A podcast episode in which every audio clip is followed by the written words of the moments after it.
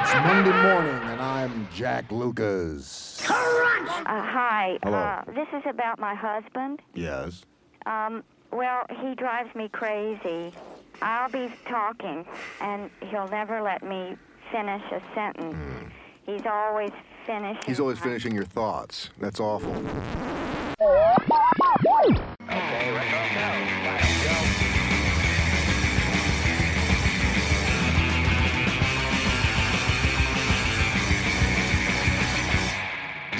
Hello and welcome. Welcome and hello. This is Wait, You Haven't Seen? And it's a show where we talk about movies and specifically, we talk about a movie at least one of us has never seen before. I'm your host, Travis, aka TV's Travis. This is episode number 222. The movie this week is 1991's The Fisher King, starring Robin Williams and Jeff uh, Bridges. And here to talk with me about it because he'd never seen it before, it's Adam Mock. Adam, how you doing? Yeah, pretty good. How you doing? Not too bad. All right, so we'll just jump right into This a into movie. Yeah. So, uh, what what if any history did you have with the Fisher King? It's funny. When I was a kid living in Queens, I mean, this movie, I remember dribs and drabs. Basically, Okay. what happened was I had a buddy who had a um, a hot box from from the uh, cable company, Sure. so he recorded everything.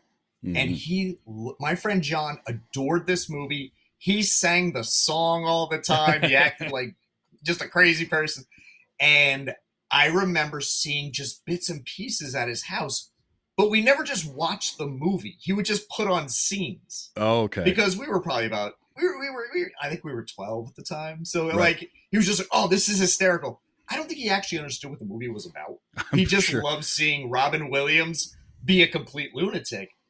But this movie is just something to behold. I mean, I I knew what it was about. I didn't know how reflexive it would be in this day and age, and how it actually, I think, is more important now than it was then. Oh, big time. It is, just it in, a in movie terms well. of so many social contexts. You know, Mhm. it, it really was excellent. I'm, I'm kind of glad we came across this one. so I I adore um as a filmmaker Terry Gilliam. Um some of his yes. some of you know as he's gotten older, he's gotten more curmudgeonly and he's said a few things. It's like uh, Terry, Terry, it's it, you really just keep that to yourself. But as a Turn filmmaker, yeah, dial it back a little. But as a filmmaker, he fascinates me because Yeah. Terry Gilliam is in for me that that same realm as a David Lynch, um, where he is going to be unapologetic in what he makes, and he's going to make the movie that, even if it's not the original vision that he had, because he's fought tooth and nail with the studio and ends up just putting out something, he is going to put out a movie that is going to make you. By the end of the movie, you're going to be like, "What?" But in kind of the best way possible. Um, my dad and I used to joke that uh, um, watching a Terry Gilliam movie, you almost had to watch it twice just to figure out what was going on. Um, Yeah, And, uh, that, that's it, it's it, they're so it they're almost like heartfelt cartoons in Mm-hmm. a way. I mean, it it's funny. I'm this is this doesn't feel like a true Terry Gilliam film to me, and there was something about it that made me think that. And then I looked it up, and he has three rules of filmmaking. He said yes, never work in the states never work off of somebody else's screenplay and don't work with the studios. And he broke all three rules to make this film. And when you see that red knight and just that jeff bridges performance and the robin williams i mean every bit of it it's so heartbreaking but it's so cartoonish and lighthearted. You don't ever really know how to how you're feeling do it during this you know like and you're Yeah. broken up and elated at the same time. and that's It's a thing. amazing. It's an yeah, it's- amazing film.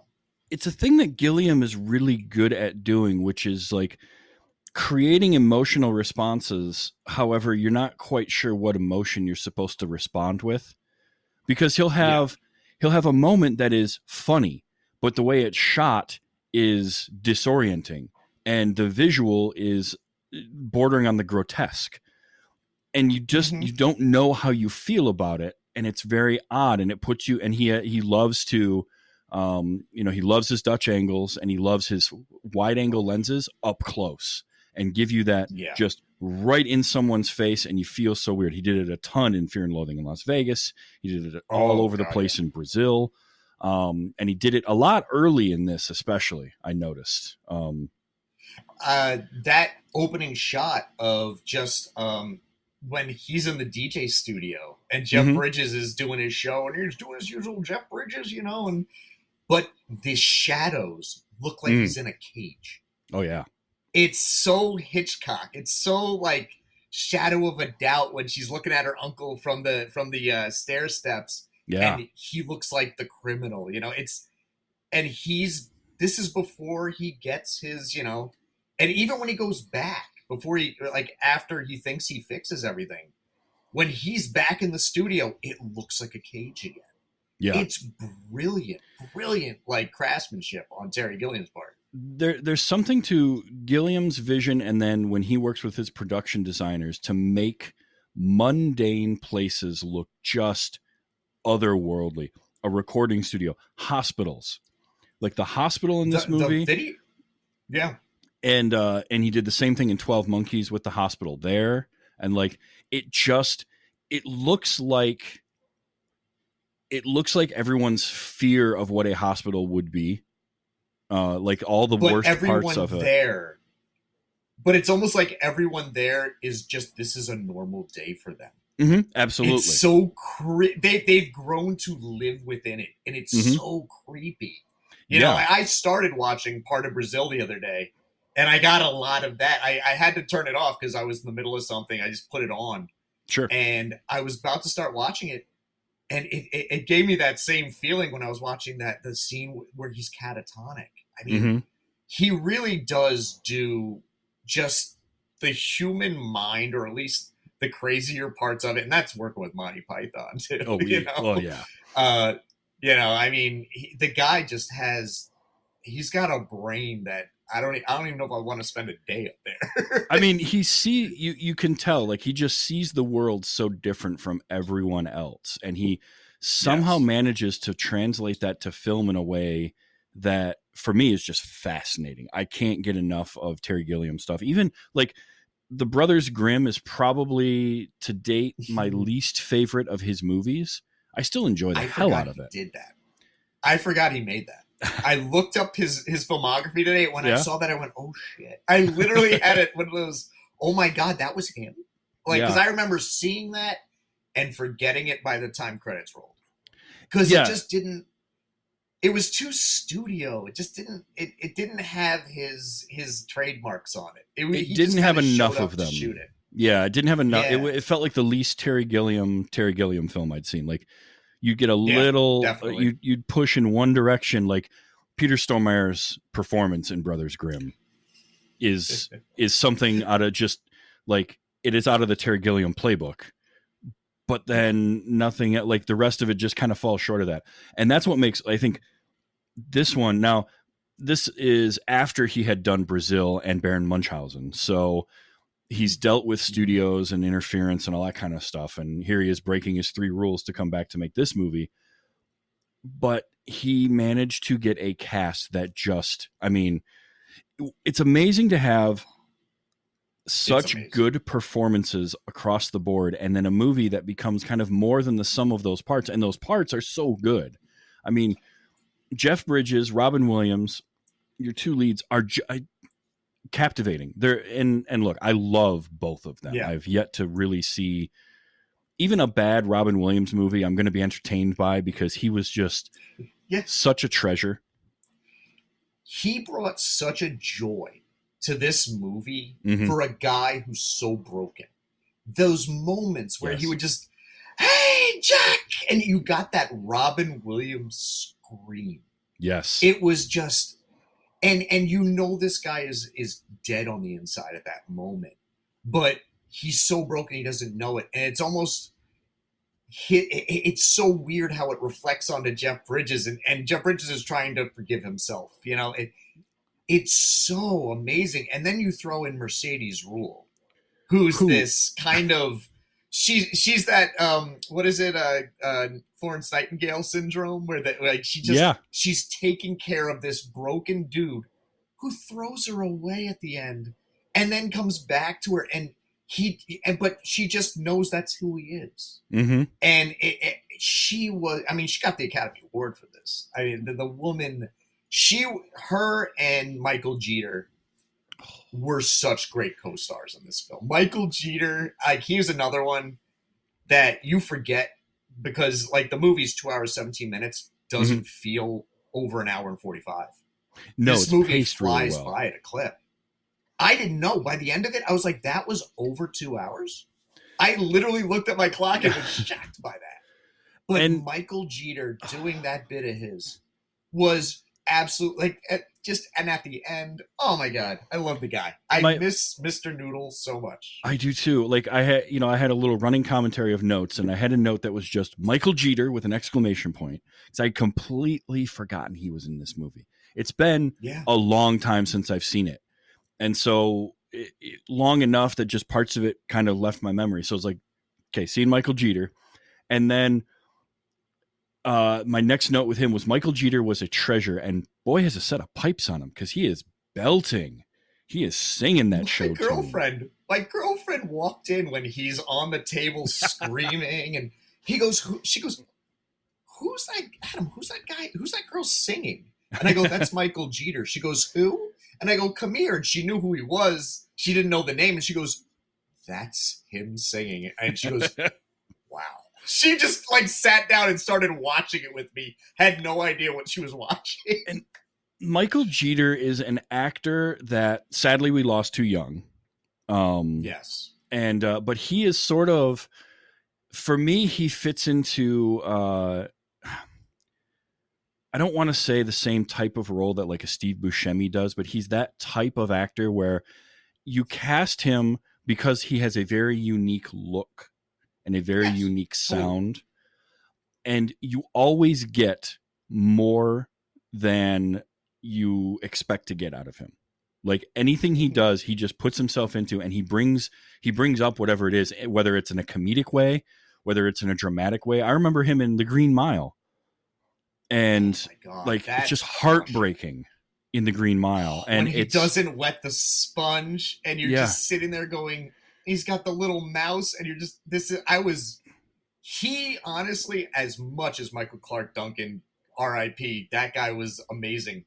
I michael jeter broke my heart more than he did. Oh honestly absolutely. in that movie. Because he's just so weak. He always plays these weak adorably just want everybody to love them characters. Yep. And in this, it shows through perfectly. I mean, especially when at that last scene where he's walking in with David Hyde Pierce, yeah and he's just like, "Don't you remember me, Jack?" He's like, "I helped you, and you're you're throwing me away." It's and oh and- my god, that man. and like the movie that scene didn't need to be there for the movie to exist but putting that Not there like putting that there just hammers home what's going on with with the character of jack and it adds just that lit it's Yeah. it's like a little extra seasoning in the movie in, you know in the cake. And Yeah, it's it's so good and he just sells it because who knows how long we don't really have a sense of how much time has passed throughout the movie I noticed that um, today when I was kind of rewatching a little bit, and I was like, "How long is this supposed to have gone on?" yeah we don't know if I- it's been I a was few completely days a couple months we don't know how long especially when been. when he goes into the coma yeah. when he goes when he when he relapses you're completely lost as to the time frame of the film because he got his job back quick. He did. that is not a job you just get. New york radio you don't just like start doing that again you know? Right. They gotta schedule that stuff. So so but adding that scene it- in it is and- funny because like oh go ahead. no no i was like i was laughing because i remember this was like the peak stern years. Mhm. and they wanted stern's notes and his tapes and he wouldn't give them unless and and he want they were like well you could be the you know you could just be the supervisor and tell us how all the the boards work and everything and he was just such a pain in the butt they were just like whatever we're not we're not going to work with stern and it's just like but he nailed Jeff Bridges nails that Howard Stern role. Like he's almost never sitting in that chair. He's up and around, Yep. smoking cigarettes, working the board, and it's just in this dark, horrible room. Tiny little room that he's when in. you find, and they're never like that. I mean, Mm. I, that that was the highest ceiling ever. That was the most vaulted of ceilings Yeah.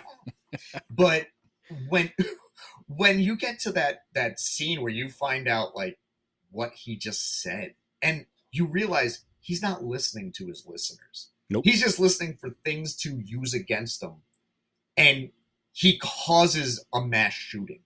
yeah. And that was one of the things where I sat there and I went, "This is relevant. Like this, you watch this with with th- this year's eyes alone, and it, your, your your jaw drops oh yeah. way more than it did in '91. a lot. You more. know, So and, l- let's talk about this that opening. final shot. Oof. yeah, because this opening, Yeah, like, go for it. because we start the movie off with him on the radio. I played a little clip of it at the beginning of the show where he, the the lady that calls in, and Like like, playing Snap. yeah, I love oh that song. man, oh, that took me back. Um, I know, right? They only have two songs in this movie. and They're both bangers. and then you know, so he's talking over the woman. You're right. He doesn't listen to the callers. He just waits to find the thing he can use to turn against him. And we get him with the call from like a regular. It was Edwin or something like that. And um, he does his normal thing, but it's that one too many. It's that one time where it it went across, it went over the line, and the person on the other end didn't couldn't handle what was going on anymore. They, this is a person who you know they're they're reaching out for some help, thinking they're going to get some. Yeah. Jack doesn't care about him at all. Jack's too wrapped up in this uh, sitcom that he's going to be reading for or being on or whatever. oh, that's right. I forgot about the sitcom where he's in the bathtub. Yeah, so so he does his thing, he tells the guy whatever he sells to him, he leaves, gets in the the limo with David Hyde Pierce, which I I also forgot he was in the movie completely. That's That- like that was amazing. I was like, hey, Frasier. and and I mean it is it's how many years before Frasier began? I don't think Frasier started for another like 2 I years or like something. three. I think it was like ninety four. And Gilliam was always good at getting a lot of names in his movies for these smaller roles. Like if uh, you think back to Brazil, he had like Jim, a young Jim Broadbent in there for like two scenes, and you know the career he went on to have, and just kind of stuff like that. You would always see that happen. For some reason, Terry Gilliam just managed to do that, and he does it here. Here it is with a young David Hyde Pierce, and um, so he's Mhm. he's uh Jack is like all set up to do his this um sitcom and he goes home and he's got his you know high rise apartment with his girlfriend and she's drawing and complaining about something but he's not really he doesn't care cuz he only really cares about himself he's so self-absorbed and I love the scene where he's reading the lines in girlfriend- the bathtub. And his girlfriend is just as self absorbed. Yeah, oh yeah, they're She's just talking about her artwork while she's working on it. Like not even. I don't even think she looks at him. no, I I don't think she does. one, she does not look at him. It's amazing. they're they're a match they're a perfect So match the two of them and yeah so he's he's in the bathtub and he's reading his lines and we get the shot from outside. I love that shot outside the building looking in as he's got his bathrobe Mm-hmm. on and he's going over more lines. And it's jeff bridges just getting to just have fun. Go go nuts. Really ham it up. Yeah. really and i do i always like when you see um in this case it's an actor who's getting ready to do an acting gig in the movie so you get to kind of see like an actor being an actor and here he is practicing and going over things and trying you know ad-libbing and trying different stuff and all this and again just so wrapped up in himself and then turns around and there's his face on all the TVs because he's on the they're they're talking about him on the news and oh, the gut punch So of that whole the way that scene then unfolds and it- it- very few people i feel like can have the look of complete confusion and horror that jeff bridges can seem to pull off i don't know how he does it he's one of those actors that he became what they call like he's a genre actor. Mhm. Like like Christopher Walken became a genre. Nicolas Cage became a genre. yeah And Jeff Bridges isn't there yet, but I mean, lately some of the way he's talking and acting like an old prospector, and he's becoming a caricature of himself a little bit. And it's a really good caricature. It- it I mean, the is. guy has chops for days, and when he pulls himself out of those roles, because I think he just takes them because they're fun. Mhm. But when he gets a meaty role, the man devours it. Oh yeah. And in this, I remember I remember him mostly from Starman and thinking he didn't he didn't really have to do much in that movie because he was just this blank slate because he was an alien trying to figure out the world. Right. But in this, it was the first time I really saw him in his early work really really acting because I mean I never watched like the Fabulous Baker Boys which got him this film because Mm. Terry Gilliam was on a plane and saw it and said Jeff Bridges, that's my man. He Yeah. literally, that's how he got cast. I love that. I love Um, I think like Bruce that. Willis tried out for this movie. I mean, Mhm. it's ridiculous, and it, it, it he's just such, he's just one of those. He's almost like an enigma when he acts because you never quite he never quite lets you totally in, but he relaxes you so much that you don't mind it. yeah. No, that's He's a good way there's to put it. something drawing about him, and I've always liked Jeff Bridges for that And reason. Even when and, he's you know, even when he's playing a heavy, like uh, you know what he did in in the first Iron Man movie to play a villain, to be Obadiah Stane, he was he's still he's so disarming, and he's so like non-threatening. Yep. He's Yet- just got that. Hey Tony, how's Yeah. it going? We're gonna go out back and kill Tony, and you're just like, Yeah, "Holy and you're just like, yeah, that sounds like a great. Wait, what? and Yeah. and look, like He's he just- can, he, he yeah, and he can be intimidating. I mean, obviously, he can. yeah, uh, he can be intimidating, but he's so just charming and disarming. And he and you're right, he relaxes you and lets you just get comfortable with him in the movie. And like in this, he has to go from he is wholly unlikable in that opening few mm-hmm. minutes. Like he is just Yeah. not a likable person at all.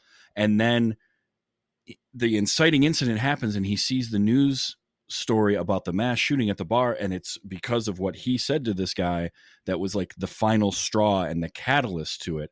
And as a character, because you mentioned Howard Stern, and one of the there was a quote from Howard Stern saying like that he didn't understand why the guy was off the radio after that because of the publicity of it. He's like, I'd be on the next day.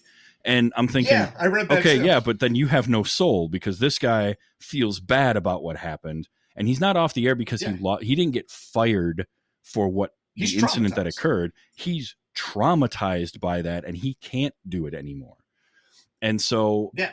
Bridges gives you that. emotional vulnerability to go from this cocky shock jock unlikable guy to a very different type of unlikable guy. But he's unlikable because of the trauma that he's going through. And we it's nice to see in a movie like a full true character arc and see somebody we don't just see a character arc where somebody gets broken down and then gets back to what they were at the beginning of the movie we actually see jeff bridges we see jack get broken down go through a whole bunch of stuff go back to what he was and then grow from there and he becomes a Yeah. better person And- by the end of it And what's funny is he does revert Mhm. at one point. He does. I mean, when he thinks that he fixed Perry, he literally just goes, "Honey, I'm done. I can't be with you anymore. Yeah. I got to go back to my old life." And she just sits there. Are you serious right now? And her reaction is so like, "Holy crap! All right, all right, go ahead, go ahead." It's such a oh, and he, I just I don't know like their their relationship I love I absolutely Mhm. adore it because they're such polar opposites but they work so well together him he and Anne are adorable together. They really and it's are. because she is she's Linda Belcher but more grounded. She she is Bob's Burger's wife. She's just Yeah. this happy Yeah, go you're- lucky trying to just make everybody happy but don't push her too hard because she can bite back, you know, and and and she'll make you feel like crap about it. And I, I Mercedes Ruehl's nails this role, oh absolutely. I- absolutely. Just tackles it. I had a little bit of feeling of like Moonstruck as well. I, I Yes. felt I felt some of that in there with you know she reminded me a bit of she was the Terry she was Cher's character in Moonstruck filtered through the lens of Terry Gilliam to fit his world and his That- version of New York. Like and it Oh, works me perfectly. it. He's so and and she just I mean at the beginning of the uh, as I'm rewatching it and I'm remembering how good she was and then I'm just watching that whole thing unfold and I'm like oh she earned that she earned that Academy Award how Robin Mhm. Williams didn't win Oh. he didn't win because they went up against Silence of the Lambs that year it was Anthony Hopkins I was Now, gonna I say, will he, say- he lost. Okay. Hopkins was very very good however he was on screen for like 15 Mhm. minutes so he Yes. really should have gotten supporting actor Yeah, was- Um, you know, Williams did eventually get his Oscar. Uh, sad that he only ever got one because, and you look at, what did he get? He got it for Good Will Hunting, right? yep, he got it for Good Will Hunting, but he was nominated. Which is a phenom- he's phenomenal. Oh, it's, it's amazing. But he was nominated for um, this movie for Good Morning Vietnam. I mean, you look at Yep. the stretch he had uh, right around the time of this Dead movie. Poet Society, I think. I think he was for that too. Yeah. But you like you look I at mean, Robin Williams. oof.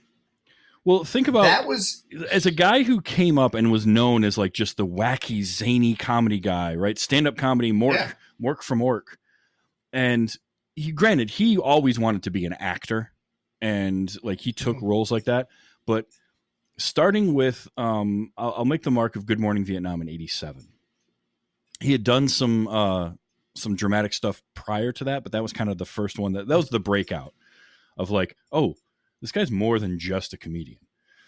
But he has good morning vietnam. Um he has dead poet society two years later. He has awakenings and then this movie. Which that's with some other stuff thrown in there too. Those that's four pretty phenomenal roles that Yeah. he managed to, I mean, to get the man was he was such an interesting actor because I remember growing up and I knew him from Happy Days when he played Mork, and I Mhm. remember him when he was, you know, doing that show. And when he would act like I re- look at Popeye. I Mhm. mean, Popeye doesn't work completely as a film, but his role in it, he literally brought the weirdest looking cartoon imaginable oh, to Oh, yeah. life to perfection. I mean, when he twists his little hand and does that little spin and knocks out a squid, I mean, it's insane. the the the guy was a genius, but we it's such a shame we didn't know what a broken genius he is. And I think this movie brings a lot of that out in him. he yeah I think he, he might have been working some stuff out because he is so manic. But when he goes into those fits of reminiscence of where the red knight comes out, that fear in his eyes is so real. He is he turns into a child. And just when he's balled up in the street, it's just one of the most affecting things in this film. I, I absolutely like his role is just it's just highs and lows and it never stops. It's amazing. it, it doesn't and he he has to play like he has to play two different versions of perry but perry is himself a like uh, a different iteration of the person he actually is in the the teacher so he, you can Yeah. tell like he's playing this character of perry with the idea that he is somebody broken from a traumatic experience and he's dealing with trauma in a very different way from the way jack is dealing with what we find out is the exact same trauma, which is pretty like bold to put in your movie, in my opinion. Yeah. Um, and, uh, I mean, just- Jack is also dealing with the he's dealing with the guilt end of it though. mhm, yeah, yeah, which yeah. in a way perry's perry at least has the not the benefit but the kind of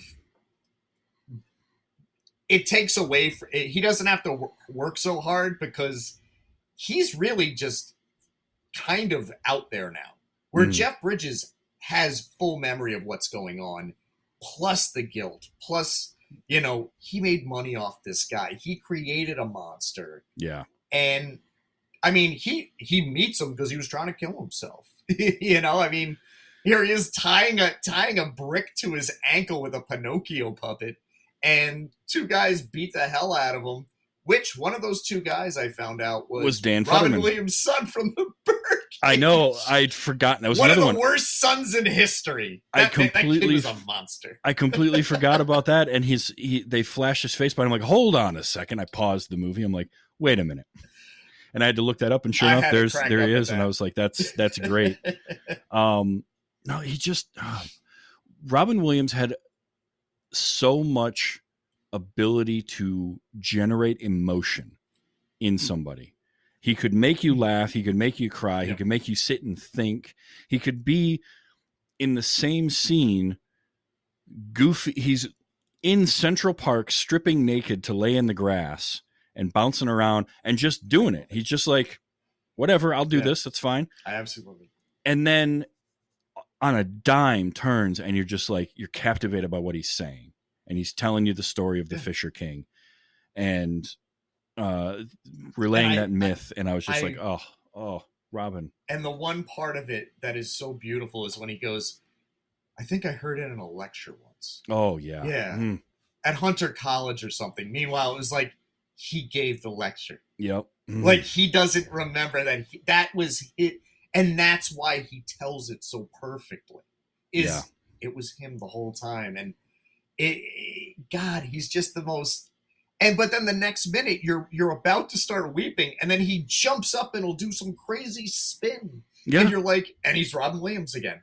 And I- I mean, he brought that energy to things like Aladdin. He, you know, to Hook even. I I, I heard your episode on Hook the other Yeah. day, and I was just I was laughing the whole time because I'm just like, oh, I get to talk about Robin Williams again. Well, That's and it- awesome. it's great because, so like, excited. if you're gonna when I talked about it on a Hook, but if you're gonna cast a, an adult child, you can't like Robin Williams is Yeah. perfect for that, for exactly what you mentioned earlier, which is in this when Perry has those flashbacks and sees the Red Knight, which is both it's the manifestation of all of his problems, right? It's it's the way he's mm-hmm. seeing the problems, and that's why it's red and the all that kind of stuff but it also fits perfectly into the myth that he's telling, which is why this person's psyche would have pulled those images and used them. Mhm. Um, Yeah. The fear in his eyes is so real in those moments.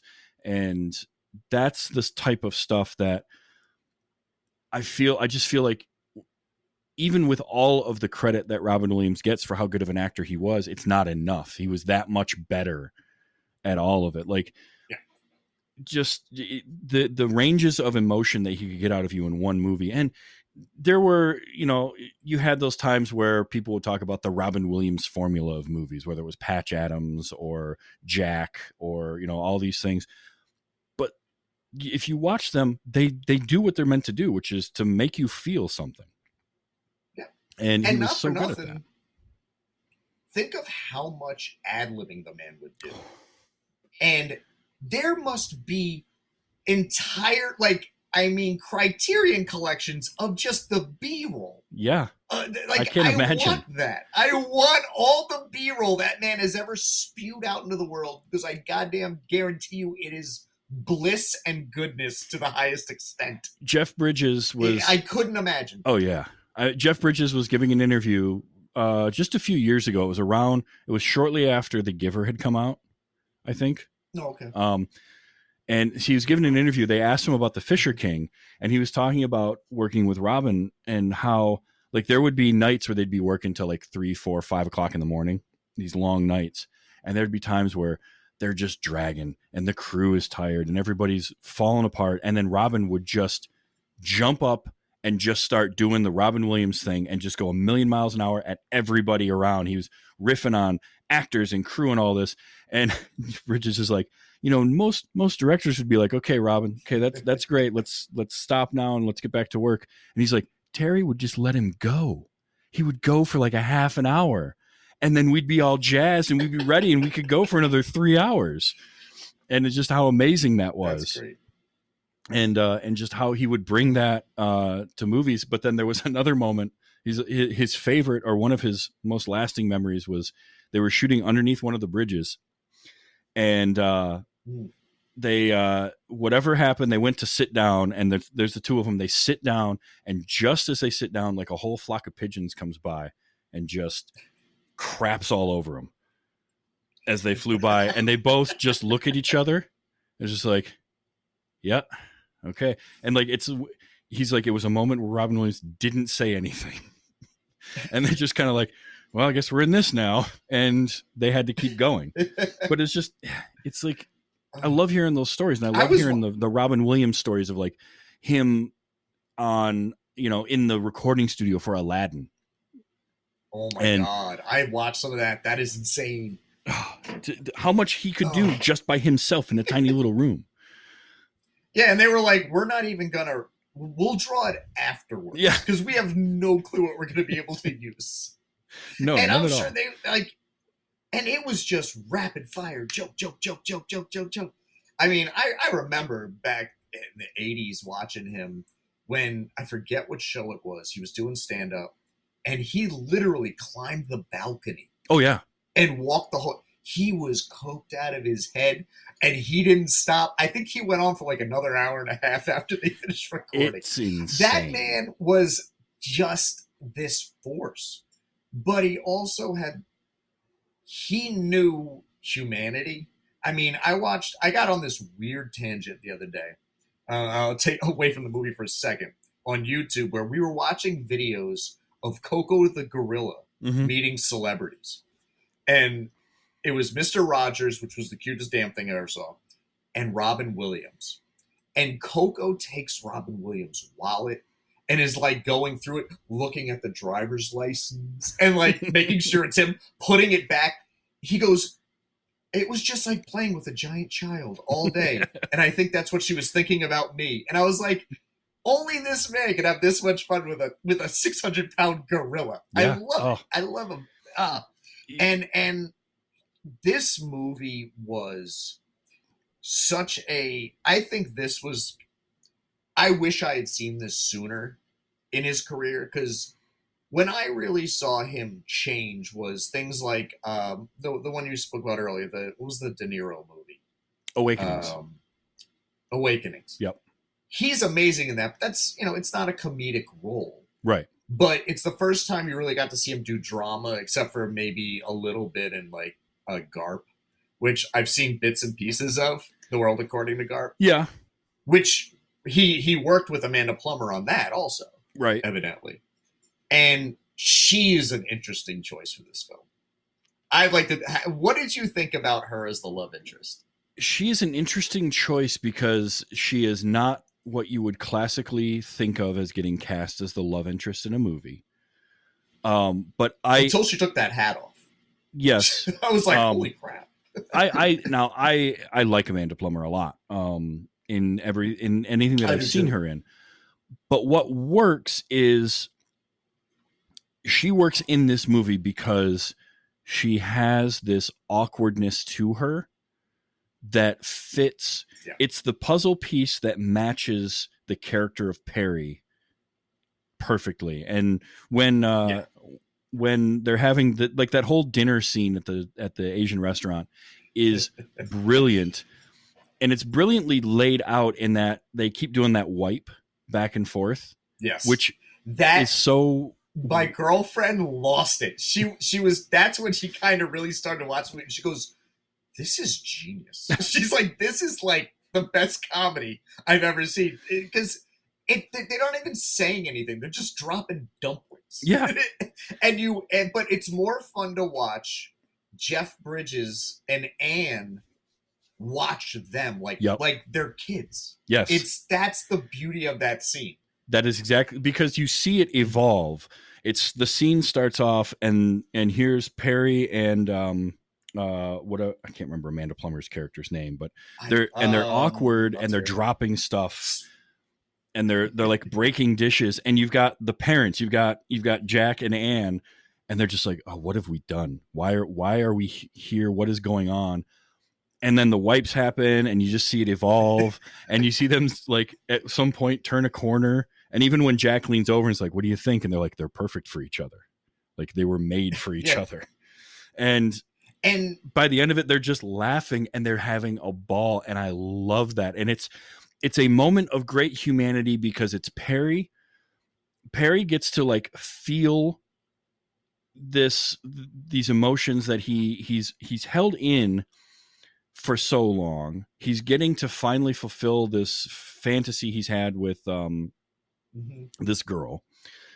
She is opening up and having fun for what probably is the first time for her in a long time and anne and jack Yeah. get to experience this and see the humanity in these two awkward people in very different and they they both see the world in such a different way and it's just this great moment of four people and then you get that shot that pulls back and it's a bunch of like the restaurant workers and other people in there just and they're just watching just just fascinated by the whole thing and i was just like that one guy just has his hand his Yeah. head on his hand. He's just like that.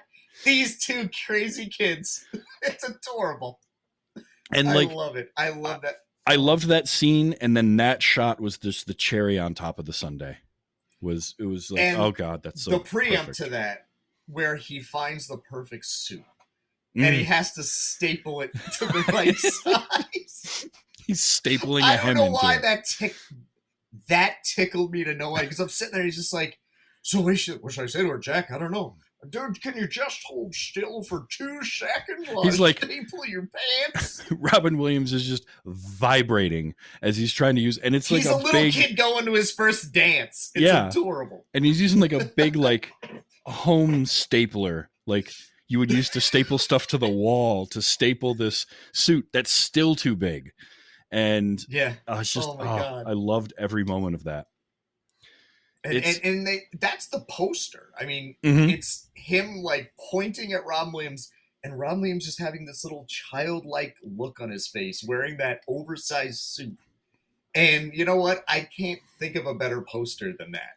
No, like was- that one shot is perfect. It's absolutely it was a screenshot they got and they went, We're going with that. It was I love it. I think there's the marketing image right there and and it's great because that's kind of the first moment where we see perry get cleaned up too because up until this point he has been very much a homeless person in new york city and i'm i appreciate when production design thinks enough to do things like dirty up and mess up their teeth and the face and like just hands are dirty and grimy and all of that all the stuff that Mhm. you would normally see um and so like Yeah. just to see robin and I'm williams there, glad like- they didn't do the uh and I'm glad they didn't do the Encino man, put him in a jacuzzi and clean him up yeah because he's so filthy, kind of like. Because I'd be like, oh, really? Come on. but like every you know his, his Oh. hands were always that just like kind of mechanics they looked like mechanics hands just constantly grease and dirt covered Oh yeah. and he had dirt all over his face even when when jack is looking through his clothes and here's perry eating the food like which is a, another really funny scene right? Because here's perry eating the food and he just keeps asking anne to bring over more food so he can stare down her shirt. And Yeah. but even there like she's he's- just like, she does and, and i don't she doesn't grasp it at first but like by the second or third time she sort of figured out what's going on. And uh but even there he's still like he's still dirty. His face has still got dirt like on it and his beard is a little dirty and patchy and and all of that like they just did a good job it helps when you've got a hairy guy like robin williams to like to use as that I will say, I thought his stomach would be hairier. i did When they too were laying in Central Park, I'm like, I really thought I was going to see. A, they weren't even going to have to like put a merkin on him. no, Like he's just just, a human merkin. he's just wearing his own sweater but um Uh, uh, I just uh, everything Oh. about the role of Perry, and then Terry Gilliam. One of the other things I love that he does is the blurring of fantasy and reality, mm-hmm. and bringing those two things together because it's it's very much what a lot of people will go through in their daily lives, but you may not see it as visual. But you have Yeah. these thoughts and these and the stuff go on in your head, and so he just makes that visual. Brazil is so good at it, right? Brazil is like the masterclass in in my opinion Yeah. because you you're never 100% sure what is what is real and what isn't because he skews the view of the real world so much. And I like that here because Perry Perry exists in our world, but he is haunted by all the stuff that happened as part of his trauma. And so Yeah.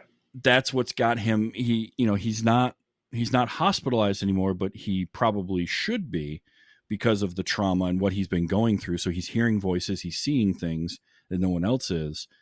And then we get to see those as well. But then you see it happening to Jack just a little bit. Especially when Yeah, he finally do. decides I- to go for the grail uh, and complete the quest. That that and I've driven past that building so many times. It's it's on uh, I think 94th and Madison by Hunter College. okay. Yeah. Um, that building is awesome. That is a cool. It, it is a literal castle in the middle of Manhattan, and I could not imagine scaling that. That was the fact that he knew to use a wrist rocket to shoot an arrow. I love I've done that. archery. That's pretty impressive. yeah. I love I was that. like, that is cool as hell. I love and the line of the uh, whole outfit, yeah, he's wearing Perry's outfit, which was great. And the uh, hat and all. the hat and everything. And then I love the line as he's climbing up the rope. I'm glad nobody in this city looks up. Like, because you got that rope that's hanging ma- almost down to street level Oh, as he's climbing the side of a castle. Um, only in New York. And I don't think anyone would. if- honestly, no one would care. No. No. one would Eh, So care. that was. and I, I, go ahead, go ahead. oh no, no, go ahead, because uh, I'm I'm gonna go off. on Oh another no, I was just saying the the New Yorkness of this Have you been movie smoking grass? is. Who was that? sorry. go ahead, keep going. I have been, but you know, um, uh, the New Yorkness of all this is, I mean, it's on par with like the third, uh, like Die Hard with a Vengeance, with how Mhm. New York this movie felt. Because I, I mean, I'm born and raised New York. I've Okay. lived here my whole life, and in that's what it looked like. And I was just, it's so nice when you actually see it, and they use things that aren't just the Flatiron Building or the Empire State Building. They, I mean, I don't think any other movies ever used that building I you know, can't and remember you- one. because no one ever goes past 54th Street movies. This is on 94th Street in Madison. You know, Mhm. it's uptown. No one wants to go uptown. Right. It's gorgeous. The architecture in this town's great that no one ever uses. And I'm watching this movie, and I've worked in half these buildings. I've been to half, and it's so much. I, I love when they actually shoot New York for New York, and that's all I have to say. As Sorry, I, mean- had to, I had to Oh no, no, no, there. absolutely. Uh, and what I have kind of dovetails on that, but um, I do want to say, like, I love New York for the the times that I have been able to visit.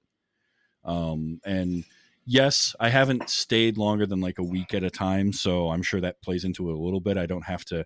I'm not there yeah. all the time, but every time I've been, part of it is that it's so polar opposite from where I am and where I grew up. I grew up very small town, rural.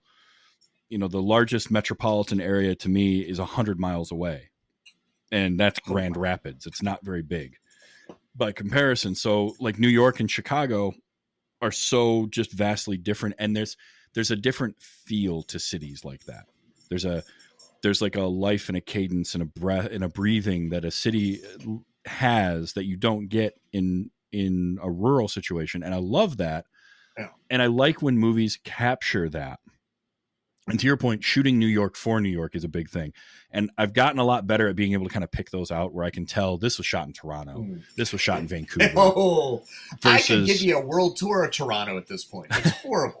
Uh, they, everything is to Toronto now, it, and and I. It's a gorgeous town. Don't get me wrong. It's not New York though, and you can tell, and it And- kills me. Sometimes. and like I get it when when they have to do that because budget, but you know something like Die Hard with a Vengeance is one. Um, my first ever trip to New York you City. needed to be in New York for that movie. It You- would not have worked any other way. You did, and my first trip to New York City, I retraced a bunch of the steps of that movie because I loved it so much, and I was like, I'm I'm gonna go to Central Park. I'm gonna go to these places and see these things. That's awesome. and seeing stuff like even with a movie like Ghostbusters, you can tell when the stuff that was shot in New York versus what was shot in LA, um, outside the like the buildings. I mean, all the interiors Yep. are LA, the exteriors are New York. Um, but I like that they did that at least for the exteriors because it, it has that right feel. Um, Yeah. Moonstruck I'll was- humble brag on on. I'm humble bragging on Ghostbusters. Uh, Dana Barrett's apartment Yeah. I worked on that penthouse roof. Oh, nice. I built that apartment. Very Years nice. later, I was the one who got to reno. One day, fog rolls in. Do you know how creepy that rooftop is when fog rolls in? Oh, Those little man. spires and all that. Oh, it's all there, and it is. The building's not that high, but man, it freaked us all out. We all took a. We were all taking pictures of it. It was I awesome. bet.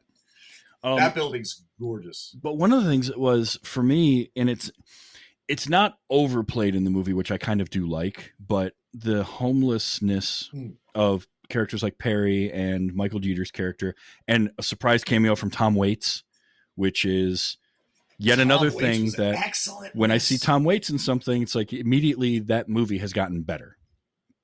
And yes, um, that man's voice. Oh, I love it. But his scene it epitomizes what it is, which is they're they're invisible. You don't see them. They're not looked at as Yep. people. And the movie did a good job with that, um, without like hitting you over the head with it. Because they they really Like, there- focused a lot of it in the one scene, but then that scene then that scene um with Tom Waits and you know the guy Yeah. like the one woman comes by and drops a couple coins in her cup in his cup and he you know he thanks her and the next guy comes by and just sticks his arm out and drops a coin not even looking and you get uh, Jack is like what an asshole you know he didn't even look at you and and Waits is like yeah well they're paying so they don't have to look and And this there's is also one part where Robin Williams gets like he has a cup of coffee or Yeah. whatever because he doesn't drink coffee, but he has a cup of coffee, and the guy just drops it into his coffee. He's his like, coffee. "Oh, thank, thank you so much." Yeah. I was just like, "Oh my god, they really don't look at you." they don't look at all It was so that was, it was but he just doesn't even care. No, no, he doesn't care. And like Tom Waits' his character It's- doesn't care. He gets it. He understands what's going on. Um, it's a great scene to have right after you know Jeff uh, Jack has tried to pay Perry like seventy bucks and walk away. Because there's that line that he has when he's talking to Anne where he's like, I just want to be able to pay the fine and go home. And like that Yeah. was such a Yep. gut punch of a line because you It's know brutal. exactly what he means and there's no way he can do that and he kind of knows he knows he can't just buy his way out of this but that's all he wants and that's what's yeah that that that's just what's crippling him you know Mhm. that's his disease is just that guilt you know and the and i think the worst part about it is just that now he loves perry like Yeah. perry's his new like best friend and Mhm. the guy saved his life you know and he he owes him Yeah. he owes him more than he did before now and he and that do you think the Robin Williams character would have been more interesting if you knew what he was like when he was Harry? When his when uh, I think his name was Harry Searles or something like that. i don't think so When and, he would, and and the reason i say i no is what makes the character intriguing to me is the way Robin Williams plays him, and as you've mentioned a couple times, just that manic nature, and he's crazy, and then he'll calm down and he'll talk to you a little Yeah. bit, and he'll he'll philo- he'll uh, philosophize with you, and then he'll go crazy again, and he'll you know like I said, strip naked in Central Park and run around just bouncing around. Um, but I think if we clouds. yeah, and I, I think if we knew his character from before that, then we're going to constantly be looking at Perry differently because he's not. We won't think of him as Perry. We'll think of him as this person going through something, as opposed to Perry, who is No. a fully fleshed like version of this guy, and he is who, you know, Perry is who remains. The guy that was in the Mhm. bar who lost his wife died that night, and Mhm. he's not ever coming back. And Perry is going Yeah. to have You're- to continue on because that's really and and that that's another thing that this movie did because we talked about how Jack goes through um goes you know gets broken down and then reverts back to who he was before because he thinks he did what he was supposed to do. And then he grows from that because he Mhm. can't go back to being who he was before. Trauma won't allow that to happen. He has to evolve and move on.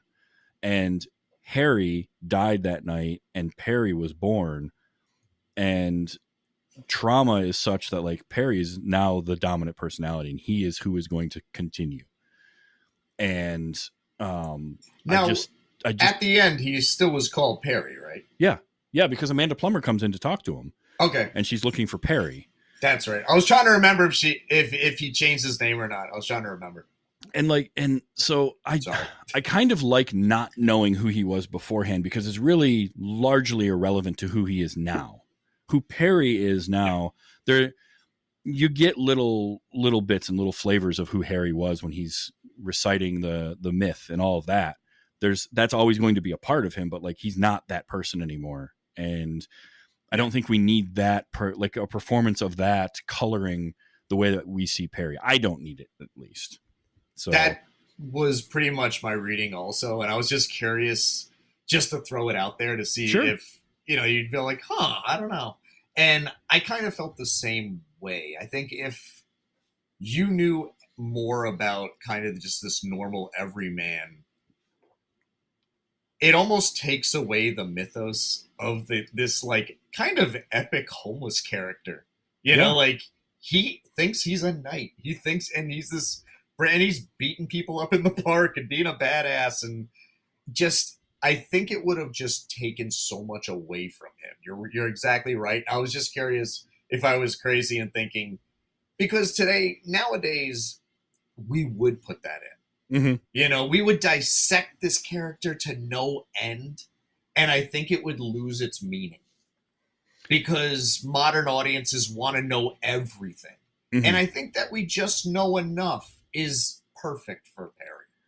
You know, like, and I absolutely. just that moment where his wife gets shot, and that is trigger warning central when you literally like, Yeah. See his face Mm-hmm. and they built the red knight around that image Yeah. they wanted to hit that that splatter of blood look Yep. and the guy the suit weighed something like 250 pounds Yeah, had something the ridiculous. lance was des- it was designed to shoot fire he had two different horses one to do a rear back and one to do a gallop and they Yeah. had to put ice packs to the whole thing. And it- but they they they were going to build just this regular knight they're like no no no no. It has to look like every bit of his nightmare. And they show that about four times during the movie and it gets worse incrementally. And it is that last one where he has his breakdown and goes comatose. You finally get it. Yep. And it is that is the most impactful brutal thing i think terry gilliam's ever put to film. And robin williams is superb doing that scene. And that is Absolutely. a hard scene to pull off.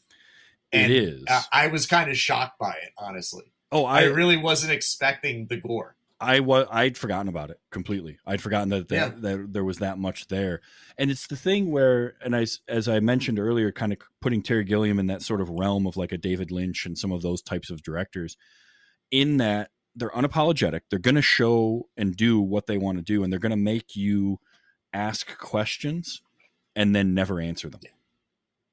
And and i love it I love that because I don't need like if you uh, you know you can ask Terry Gilliam like well what does this mean? What does that mean? He'll he'll probably just smile at you or just say like well what what do you think it means? What does it mean to you? Because that's what's important. He wants that interpretation and that blurring of fantasy and reality that he's so good at doing is part of that. So yeah I love that a ton.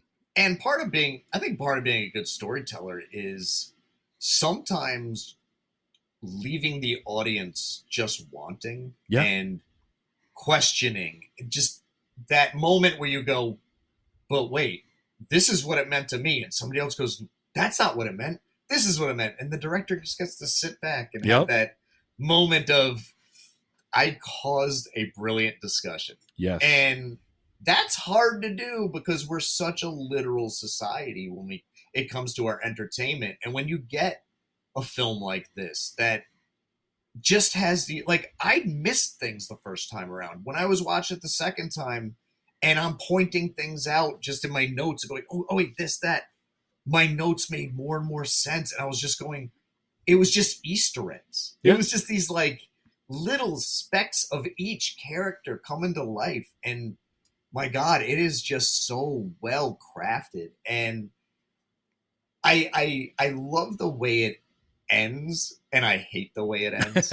The, the the the fireworks thing, I was like, eh, I don't know, but it, it's so farcical and fantastical. I, it was kind of sweet, especially with naked Jeff Bridges just kicking his feet up in the air, well, and it's that it's, having a blast. yeah, it's that idea that like the story is being told to us and we have a somewhat unreliable narrator going on, right? Because like we're getting this story told through the eyes of Perry and through the eyes of Jack as they're experiencing it.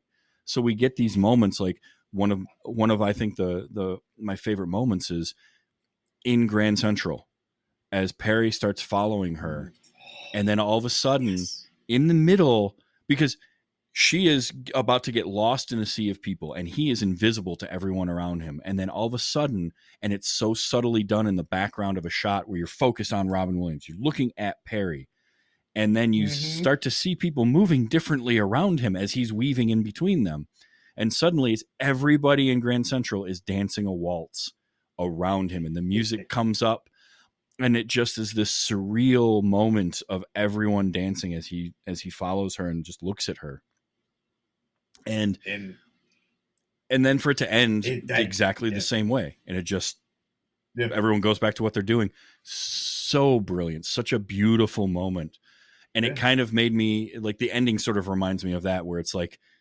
that's all happening in grand central inside perry's head he is seeing Yeah. this happen and so that's what like the ending with the fireworks made me feel like that's that's perry and jack seeing what they want to see as they're just lying there naked in the grass in a completely empty Yeah, central park how- which is impressive it, it uh, at night I can imagine, but yeah, I wouldn't I wouldn't suggest laying naked in Central Park. no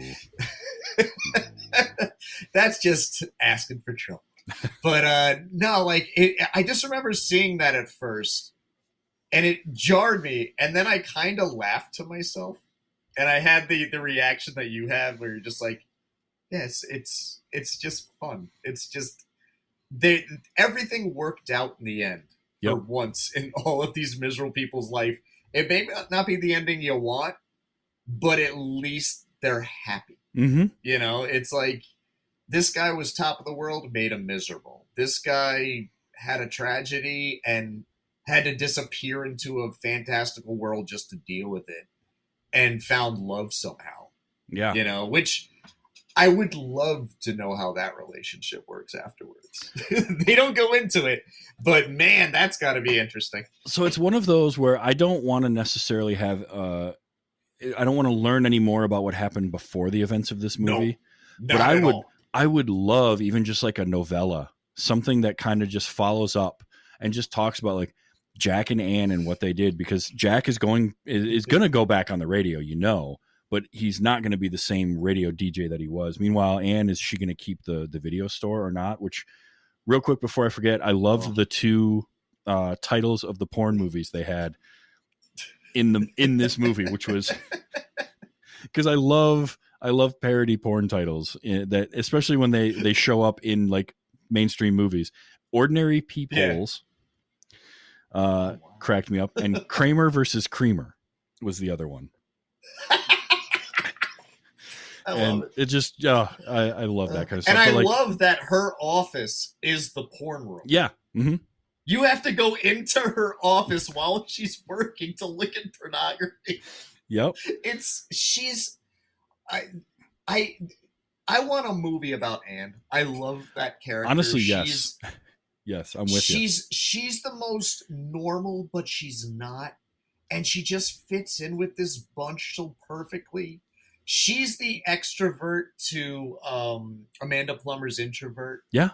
which that's why watching these four date is just a delight in Well, every scene. and and the way that that scene goes where Amanda Plummer comes over to get her nails done and they start off and they're just they're like she's at such a pain in the ass. yeah they're and they're just at loggerheads and they're just like butting heads and she's you know she's filing the nails and then we go away and we come back and they're giggling and laughing and rolling on the floor and you can tell like same type of thing just the way that uh, amanda plummer and perry's characters are like a perfect kind of romantic match she and like Anne and her character are a like a great friend match because they're different enough that the way they slot together works for a friendship. You could tell like I feel like they would have a good friendship moving forward, and I'd love a movie. Just have a movie about the two of them, and you can mention Perry and Jack, and maybe have them have a cameo or something. But like, the movie's Jack? about the two of them, because that would be awesome. Yeah, I did.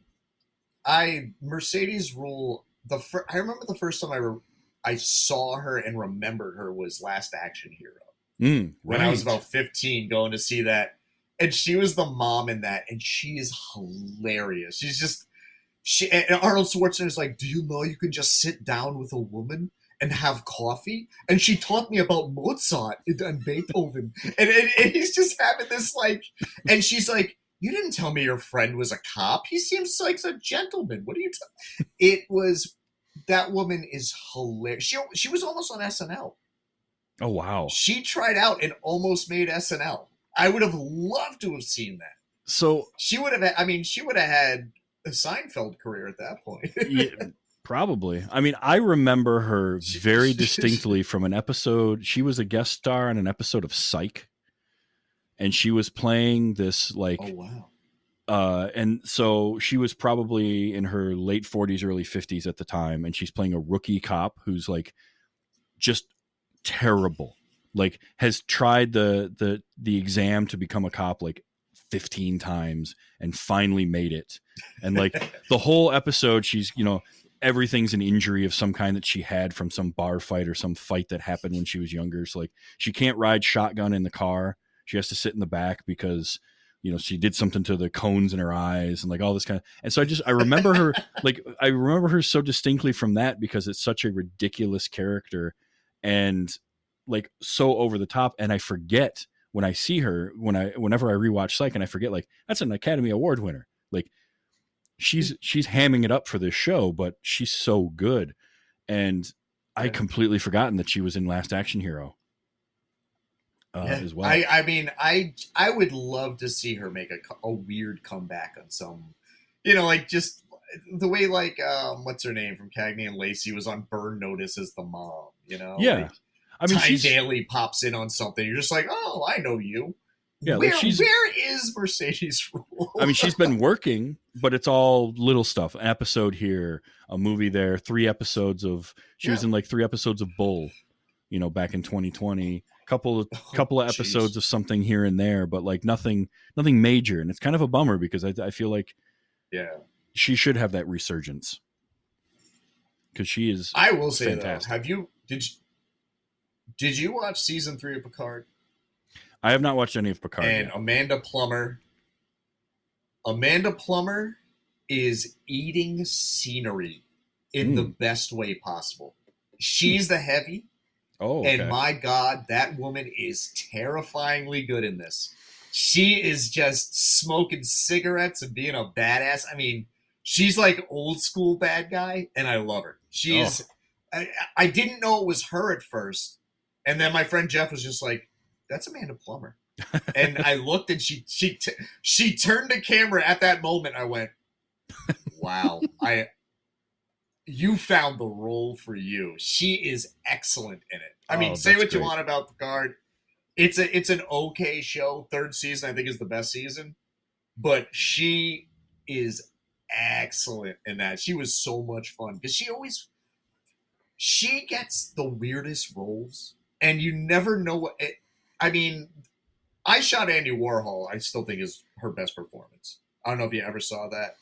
uh, Um, I have not she, seen that. One. It's it's by the woman. It's by the woman uh, who made American Psycho, and it's about Okay. this. Uh, it's about this activist who kills Andy Warhol, and she she plays the one. And it. I remember watching it in college and go, "Who is this?" And then I saw her in Pulp Fiction in that little tiny role, Yep. and then I and then I didn't know she did stuff like this. You know, like I just never caught her enough. And I at first I was thinking, you know, Amanda Plummer, she's she's such a strange spice. And then she takes her hat off. And she is absolutely adorable. Oh yeah. It was the first time I sat there and went, Amanda Plummer just needed a haircut. she looks excellent in this movie. I can see why Rob Williams is into her.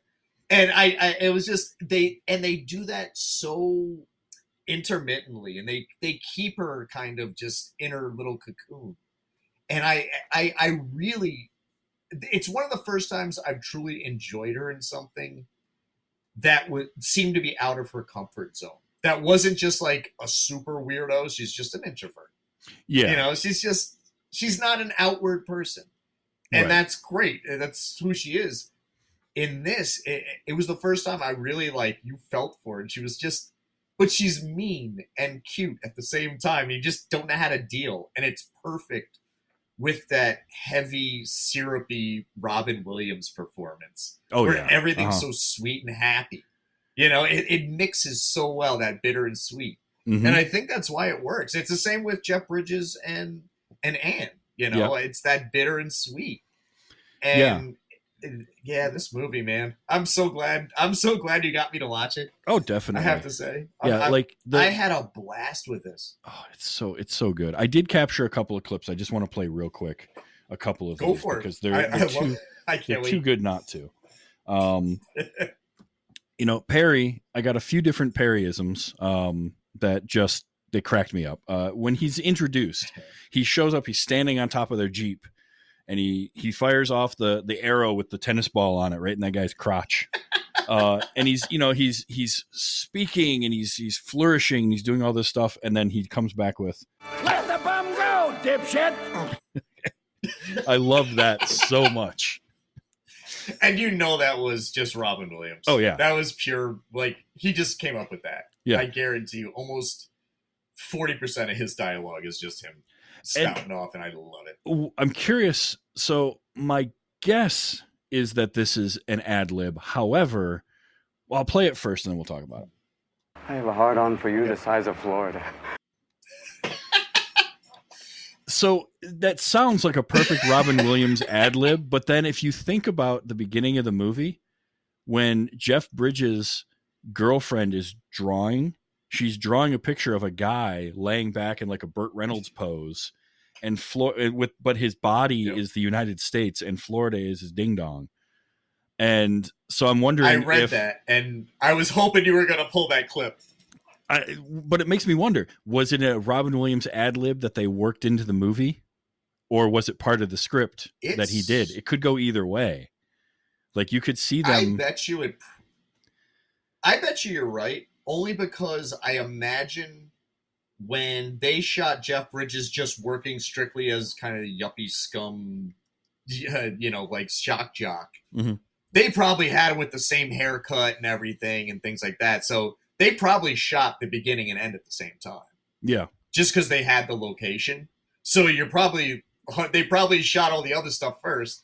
You're 100 percent right. I'm gonna I'm gonna give it to you. I, I like that. Uh, I for some reason this this description of him when he's when they wake up the next morning in uh, in the boiler room, which if I wake up to Robin Williams staring back at me with that smile, that's that's not a comfortable way to wake up. Like that's gonna get a reaction out of me, no matter how hungover I am.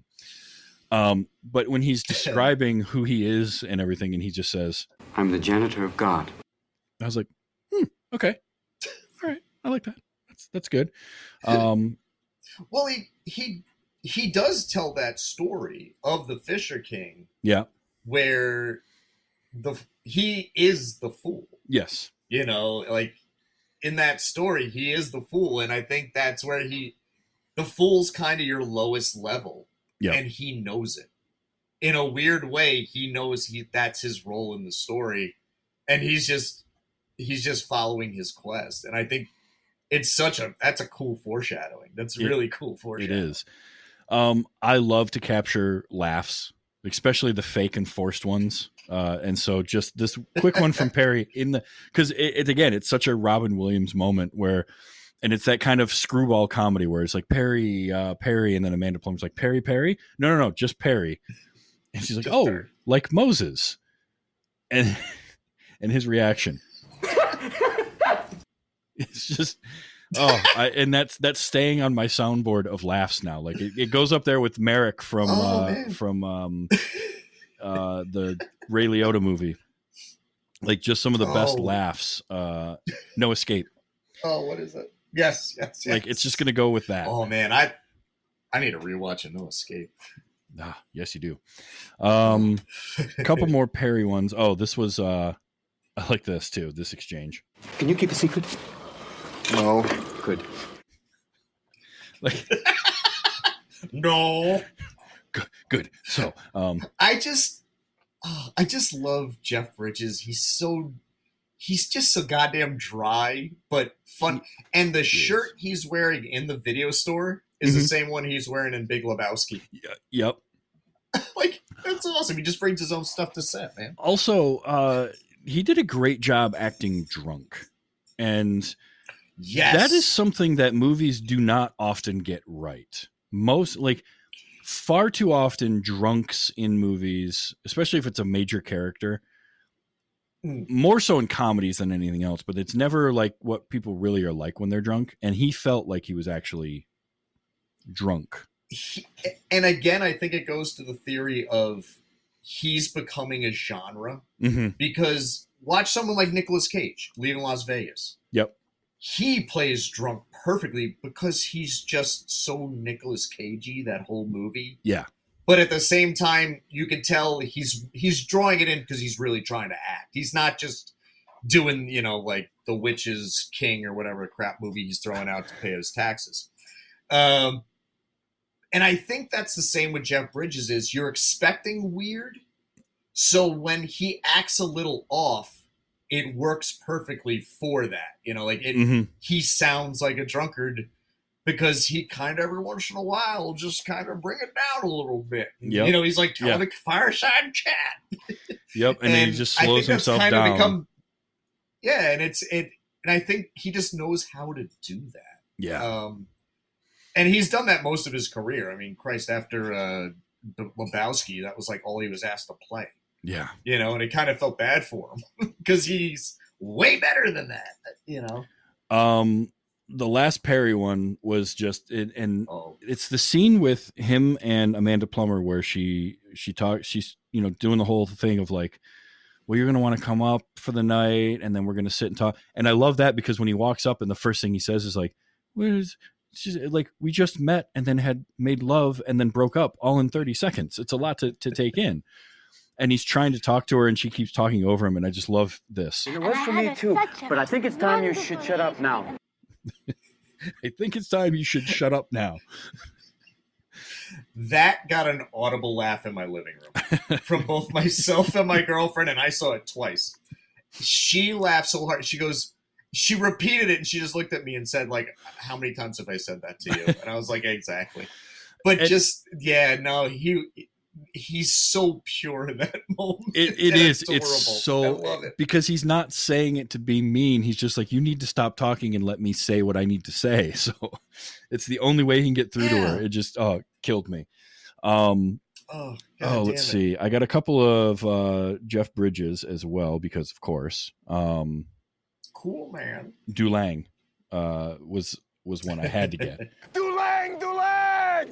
I don't know what I'm going to use it for, but I've got it captured and I have it forever. Um I forget why did he scream "Duang Dulang" again? he uh it was right after he said um Go to the nearest liquor store, findeth the Jack of Daniels, that ye may be shit faced!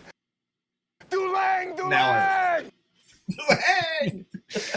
so those that oh that was another one of those great moments um let's see oh this was this was the heartbreaking moment for and what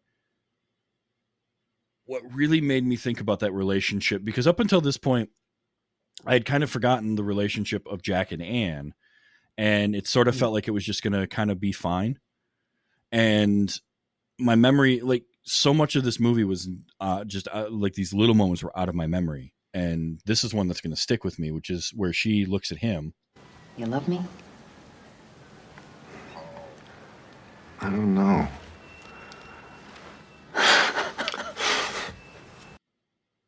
i don't know oh Oh.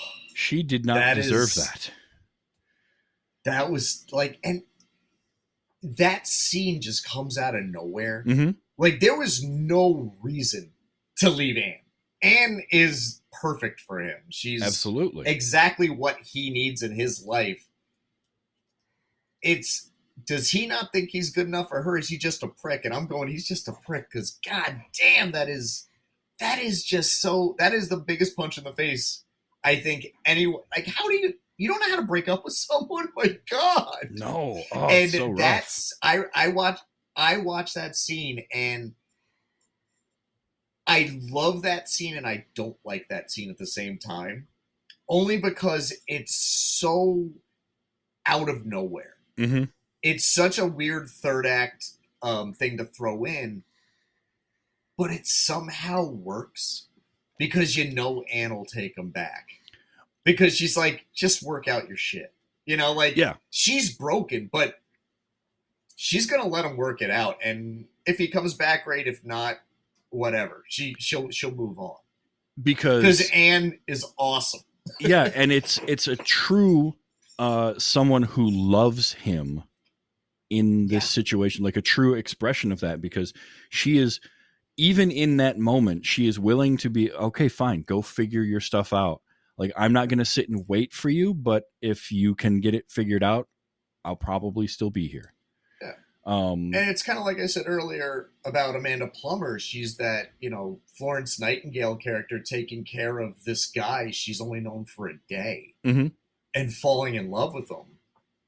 This woman's been doing it for however long Robin Williams has been suffering, and yeah, he caused that disaster. You know, like Anne is a very similar character, and I think that's probably why her and um, Amanda Plummer got along so well. Is both the men in their lives are complete lunatics Yeah. who have who just don't know how to deal with trauma, and but they're they're two complete ends of the spectrum. There's so much going on here. there really is. I mean, you could dissect this movie.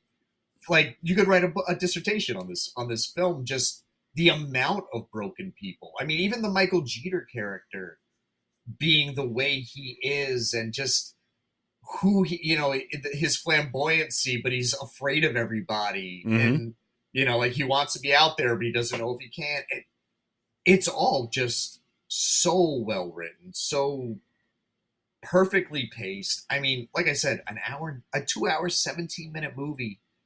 This thing felt an hour 45. yeah, it really and moves you brisk. get so much out of it. I really, really like this movie was phenomenal. I, I had a blast with this. oh, I'm so and glad. because you know what it was? It's not one of those like, I'm just glad I saw it. No, like, I'm happy I saw this movie. It has so many levels to it.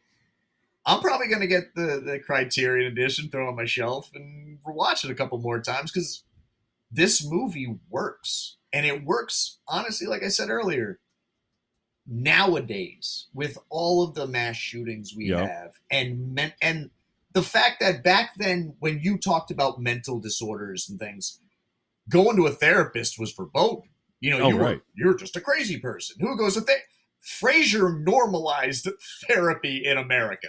I Mhm. honestly believe that.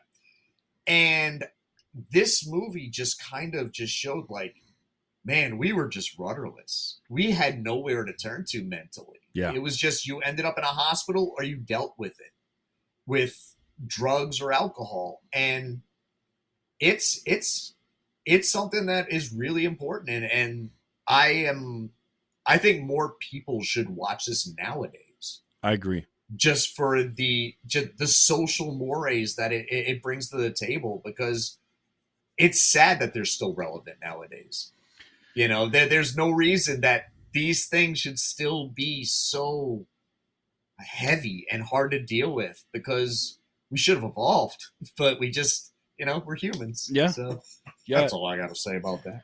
but it was definitely it was a movie that was you know 25 years ahead of its time in what it was tackling uh, that Oh other just stuff Yeah. wasn't getting tackled like that so yeah um uh, and to, and to set it in New York, where they talked about therapy, probably like, yeah, take a Xanax, you'll be fine. Take a Prozac, Exactly. you'll be fine. exactly That was therapy in '91.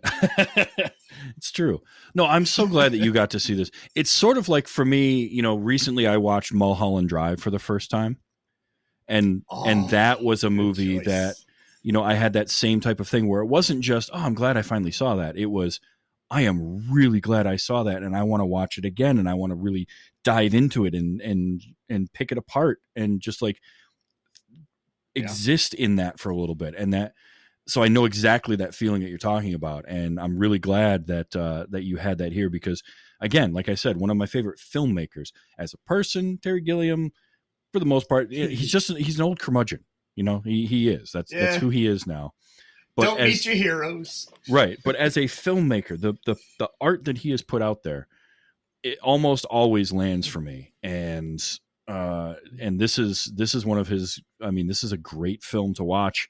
And it's just chock full wall to wall with amazing performances. Everybody in it is great. And it's so worth seeing. And i'm really glad that you saw it. And i'm really glad that you enjoyed it so much. Yeah. I was I was glad that you called me back. it's been a while. oh anytime I've been I've, I I had I haven't podcasted all s- like you know my summer just started, but all spring basically. Mel and I kind of took time off from our show, uh, made you watch a podcast just to kind of like get our lives in order. And we were like, you want to just take a break? She says, sure. So we're going to go back to it very very soon. But good good i was when just you about called me ask up, I was like, dude, I I haven't been in front of a mic in so long. Well, that's I was going to ask you. You know what what's going on and where can people find stuff? So it made you watch is coming back. Yeah, we're gonna come back. We uh we we have some ideas. We have a list of things we want to do. It's just finding the time to do it has Yeah. been really tricky because we're both starting new jobs and everything. So we kind of like just took a little time off. But you know, we're constantly on Twitter. You can find us like I'm uh ad underscore mock and she's spoopity boop. S P O O P I T Y B double O P. I'll let you sort that out. All right. but we're pretty much everywhere. It's made to watch a podcast. It's easy to look up. We have eh, we got fifty something episodes. I think we're a little fledgling. You know, we we started this uh, about a year ago and just kind of did it for work, and then it became kind of like this fun thing we just did outside of work. Nice. And then when we lost our jobs, we just kept it and said we're going to keep doing this for fun until someone wants to pay us for it. So until then oh, that sounds familiar. made you watch a podcast, right? But definitely, I, I'm Ah, looking forward to that coming back because I do. I have enjoyed every episode that I have listened to Yeah. of Made You Watch. I'm I'm glad. I I love this show. This show is it's it. Uh, we feel like this like little brother to you guys, like you like because because you have like it's similar concepts, but Mhm. ours just has this ridiculous age gap because I'm Oh, yeah. 40 and Mel is 27. So what I've seen and what she's seen when And we watch each other's grass. movies. Where does that keep coming from? Oh, that's uh, that, that's from the Twitch stream. That's hysterical. But uh yeah, no, we just we just watch like such different things and we kind of just have fun and make a day of it. So, and and that's what's great stop by. about you know it, what i what i enjoy about doing this show is this com this, these conversations and getting to you know either take somebody off uh something off of somebody's list of shame or or just it, like it, opening someone up to something that's brand new and that's what i like about um your show is that you've taken that and distilled it down to the two of you and and it's the the age gap creates an interesting thing because you're going to look at stuff differently from the way that Mel does and vice versa and so Yeah. what you grew up with is going to be very different from what she grew up with and it's kind of great Oh, to yeah. just mix those two together because sometimes it's going to work and sometimes it's not going to land and it's fun but it's going to lead to good conversations so And what what really cracks me up about her is every once in a while I'll throw something out there I think she's absolutely going to despise and she ends up loving it and I'm like I secretly love like Mac and Me.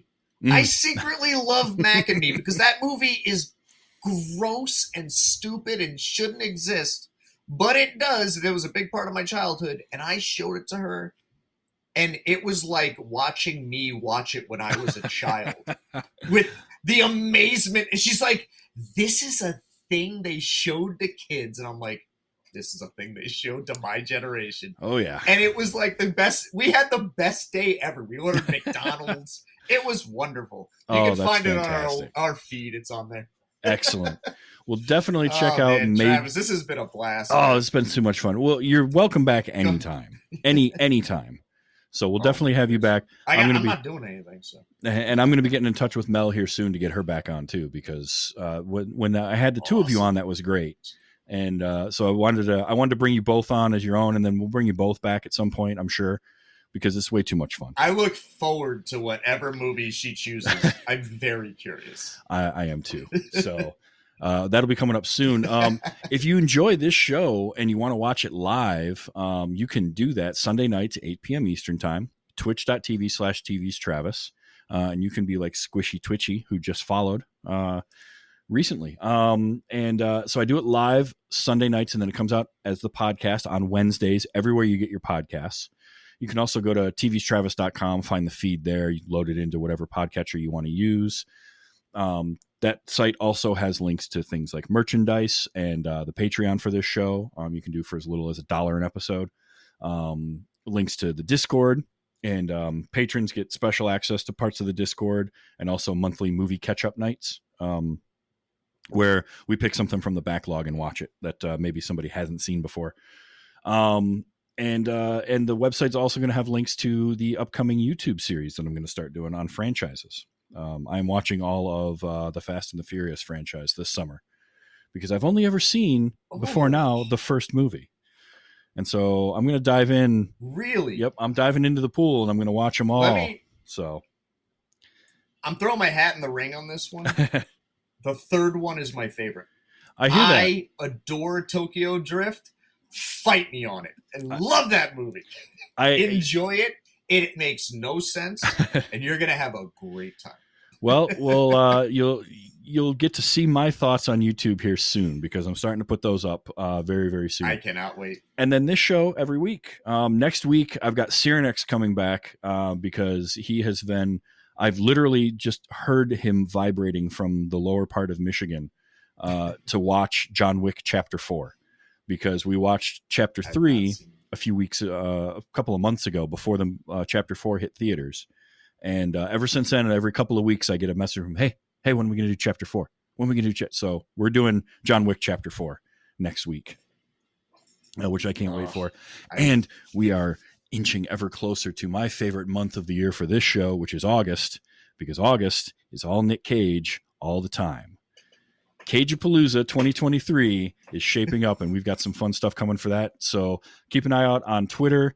Uh, is where I'm probably most active as TV's Travis, but a- any social media, or like I say, TV's you can find the links to everything there. Come join the Discord uh, as well. And um, that you will find out what's coming up for Cageapalooza as well, uh, which I can't wait for. I know for certain Renfield is happening, and I haven't watched it yet because my guest for it he already claimed it and he already watched it. And I'm like, great, now I got to wait till August to watch the movie.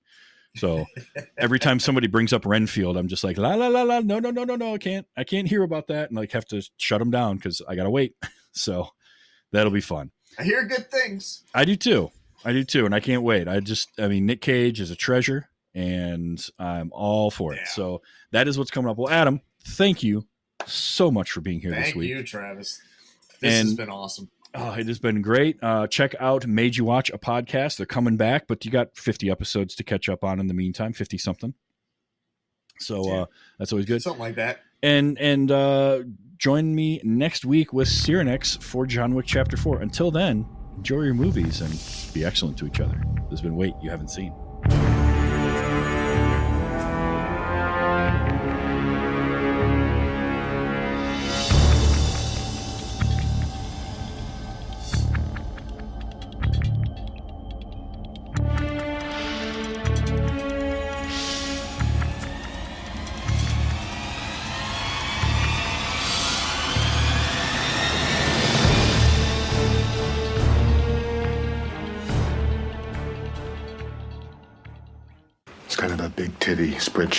Thing.